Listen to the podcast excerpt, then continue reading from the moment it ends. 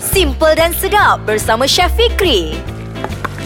Tahu nak makan je. Assalamualaikum warahmatullahi wabarakatuh. Apa khabar semua? Anda bersama dengan saya dalam A I S Kacang, segmen Tahu Nak Makan Aja. Okey, untuk kali ini, apa kata saya nak kongsikan dengan anda semua resepi ayam mentega telur masin. Nah, ini pun favourite juga orang zaman-zaman sekarang ni. Kejap-kejap nak pergi makan kat luar, inilah resepi dia. Nak buat kat rumah, inilah resepi dia. Google kat Instagram, Google kat Facebook, ini jugalah dia punya resepinya. Okey, jadi kelainan kalau anda dengarkan A I S Kacang dalam segmen Tahu Nak Makan Je, dengan anda Google ni, Google anda tengok, anda baca. Ha, bila baca tu rasa macam eh tak faham lah, macam mana lah, itulah. Ha, confuse lah. Dengar A I S Kacang ni, anda buka dekat sebelah dapur anda, dengarkan suara saya, biar saya yang berceloteh ajar anda macam mana cara nak buat. Ha, itu yang best tentang kita punya program Tahu Nak Makan Je ni. Okey, jom kita teruskan. Untuk uh, resipi dia ataupun kita punya bahan-bahan dia, kita perlukan isi ayam. Okey, kita gunakan isi ayam. Kita nak potong dadu pun boleh, besar kecil ikut selera masing-masing. Perlukan mentega. Lepas itu daun kari, setangkai daun kari, tiga ataupun empat cili padi hiris. uh, Tak kisah, warna merah boleh, warna hijau pun boleh juga. Tiga, empat ulas bawang putih dihiris. Tiga biji telur masin. Okey, telur masin ni sebenarnya kena rebus dulu. Bila dah rebus, barulah kita keluarkan. Kita ambil bahagian kuning telur tu saja. Kalau anda nak gunakan bahagian apa yang putih telur masuk sekalipun tak menjadi masalah, tapi yang untuk resipi saya ni kita gunakan di bahagian kuning telur saja. Boleh juga kalau anda tak nak rebus siap-siap, dia sebenarnya ada trik sikit. Untuk telur masin ni, kalau anda nak campurkan dalam kita punya hidangan kita yang belum masak punya, anda kena blend dia. Sebab apa? Dia punya telur kuning tu walaupun dia belum direbus, dia keras. Maksudnya kita kena hancurkan dia betul-betul. Ah, itu dia punya tips dia. Ramai ni orang kadang-kadang dia, dia ingat macam telur masin ni macam telur biasa. Tak, dia lain sedikit. Okey, seterusnya kita perlukan minyak lah. Minyak sedikit. Walaupun kita dah ada butter, tapi kita perlukan minyak juga. Sebab apa? Kalau masukkan mentega saja-saja ni takut dia cepat hangit. Sebab itu kita kena ada minyak sedikit. Dan lagi satu, minyak untuk kita nak goreng kita punya ayam goreng. Lepas itu satu per empat cawan kecil susu.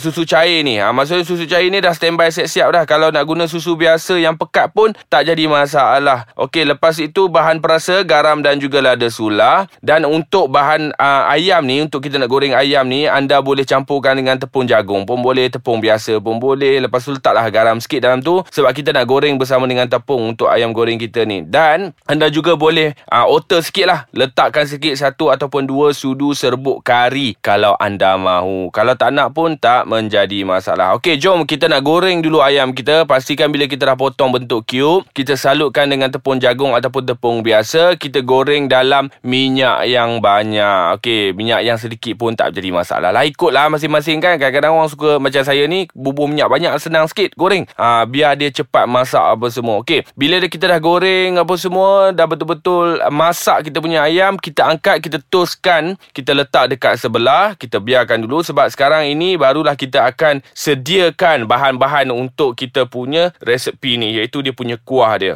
Baik, untuk dia punya kuah dia mudah saja. Anda tak perlu rasa macam susah, tak perlu. Yang paling penting untuk nak buat resepi yang macam ni ataupun resepi yang lain, anda kena pastikan semua bahan-bahan dah siap dipotong. Kita dah susun dah mana satu yang kita nak masukkan dalam kita punya kuali. Okey, bilalah kita dah goreng ayam tak sebelah. Lagi satu, ha, ini petua sikit lah untuk anda semua.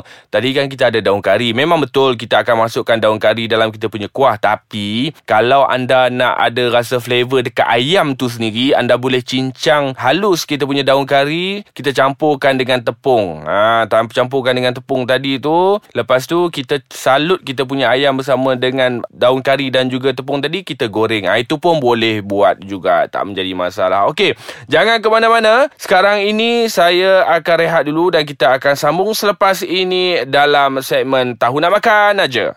Masih lagi bersama saya Chef Fikri dalam segmen Tahu Nak Makan Aja. Okey, yang baru mendengarkan saya sekarang ini, sekarang kita tengah buat resepi ayam mentega telur asin. Okey, tadi kita dah cakap dah bahan-bahan dia macam mana kita nak buat, dan kita pun dah goreng dah ayam kita tadi. Goreng letak tepi ya. Lepas itu sekarang ini saya nak beritahukan kepada anda, dengar betul-betul macam mana cara kita nak buat dia punya kuah. Dia punya kuah ni mudah saja. Dalam kuali mas masukkan sedikit minyak, barulah masukkan mentega. Kenapa? Sebab kalau kita tak jaga api, bila kita masukkan mentega, mentega ni dia mudah cair dan cepat hangit. Maksudnya kalau kita pandai masak, nak masukkan mentega saja tak jadi masalah. Tapi kalau kita rasa macam nanti hangit, kita masukkan sedikit minyak, lepas tu barulah kita masukkan mentega. Bila dah masukkan mentega, dia dah panas, dia dah cair. Lepas tu kita masukkan bawang putih, cili padi dan juga daun kari. Dan kena pastikan betul-betul panas ya. Sebab apa? Nak tahu panas tak panas senang je. Bila kita dah masukkan daun kari bersama dengan bawang putih tu, kalau dia tak meletup-meletup tu, ah tu maksudnya minyak tak panas lah. Dia kena meletup-meletup sikit. Sebab apa? Daun kari kan masuk dalam, tapi jangan risaulah, dia tak adalah meletup sampai kuat sangat. Tak ada, dia bunyi-bunyi je. Jadi kita masukkan kita punya bawang putih, cili padi dan juga daun kari. Kita tumis sebentar. Lepas itu bila dah naik bau, kita dah nampak daun kari kita tu dah mengecut apa semua, barulah kita kita masukkan telur asin yang warna kuning tu, yang kita dah hancurkan tu, kita masuk. Kita masuk, kita kacau lagi. Dan kita biarkan sehingga dia naik buih. Nanti dia akan jadi buih ya. Kita, dia dah naik buih tu, sambil-sambil kacau. Lepas itu barulah masukkan susu cair bersama dengan garam. Serbuk kari kalau anda nak buat otter dekat situ. Kalau tak nak, tak menjadi masalah. Okey, bila dah kacau-kacau apa semua, dah kita dah nampak dah kita punya bahan-bahan dalam tu kacau dengan sebati, barulah kita masuk masukkan ayam yang telah digorengkan tadi. Okey, bila dah masukkan ayam tadi, kita gaul lagi. Jangan biar sampai dia kering sangat. Ha, kalau ada berkuah sikit pun boleh juga, sedap juga macam tu. Ha, itulah dia cara kita nak buat resipi ayam mentega telur masin. Tak susah pun, sedang saja. Sebab tu saya nak sarankan kepada anda semua, dengarkan segmen ini. Sebab apa? Anda boleh dengar satu-satu. Ha, waktu anda pasang kat sebelah dapur anda, saya tengah duk bercakap tu, kalau anda rasa saya cepat sangat semua, nak marah saya masa tu, marah lah. Sebab apa? Saya tak dengar pun. Tapi bolehlah marah kan. Tapi at least kalau kita tengok Google, tengok resipi dekat luar tu, kita nak baca susah, kita confuse. At least kalau dengar ais kacang ni, kita tahulah macam mana step dia satu-satu. Kita boleh ulang-ulang lagi, kita boleh pass kepada kawan-kawan kita lagi. Okey, terima kasih kerana mendengarkan uh, podcast Ais Kacang dalam segmen Tahu Nak Makan Je. Kita akan bersama lagi, insyaAllah, dalam resipi-resipi yang lain. Okey, selamat mencuba. Bye-bye.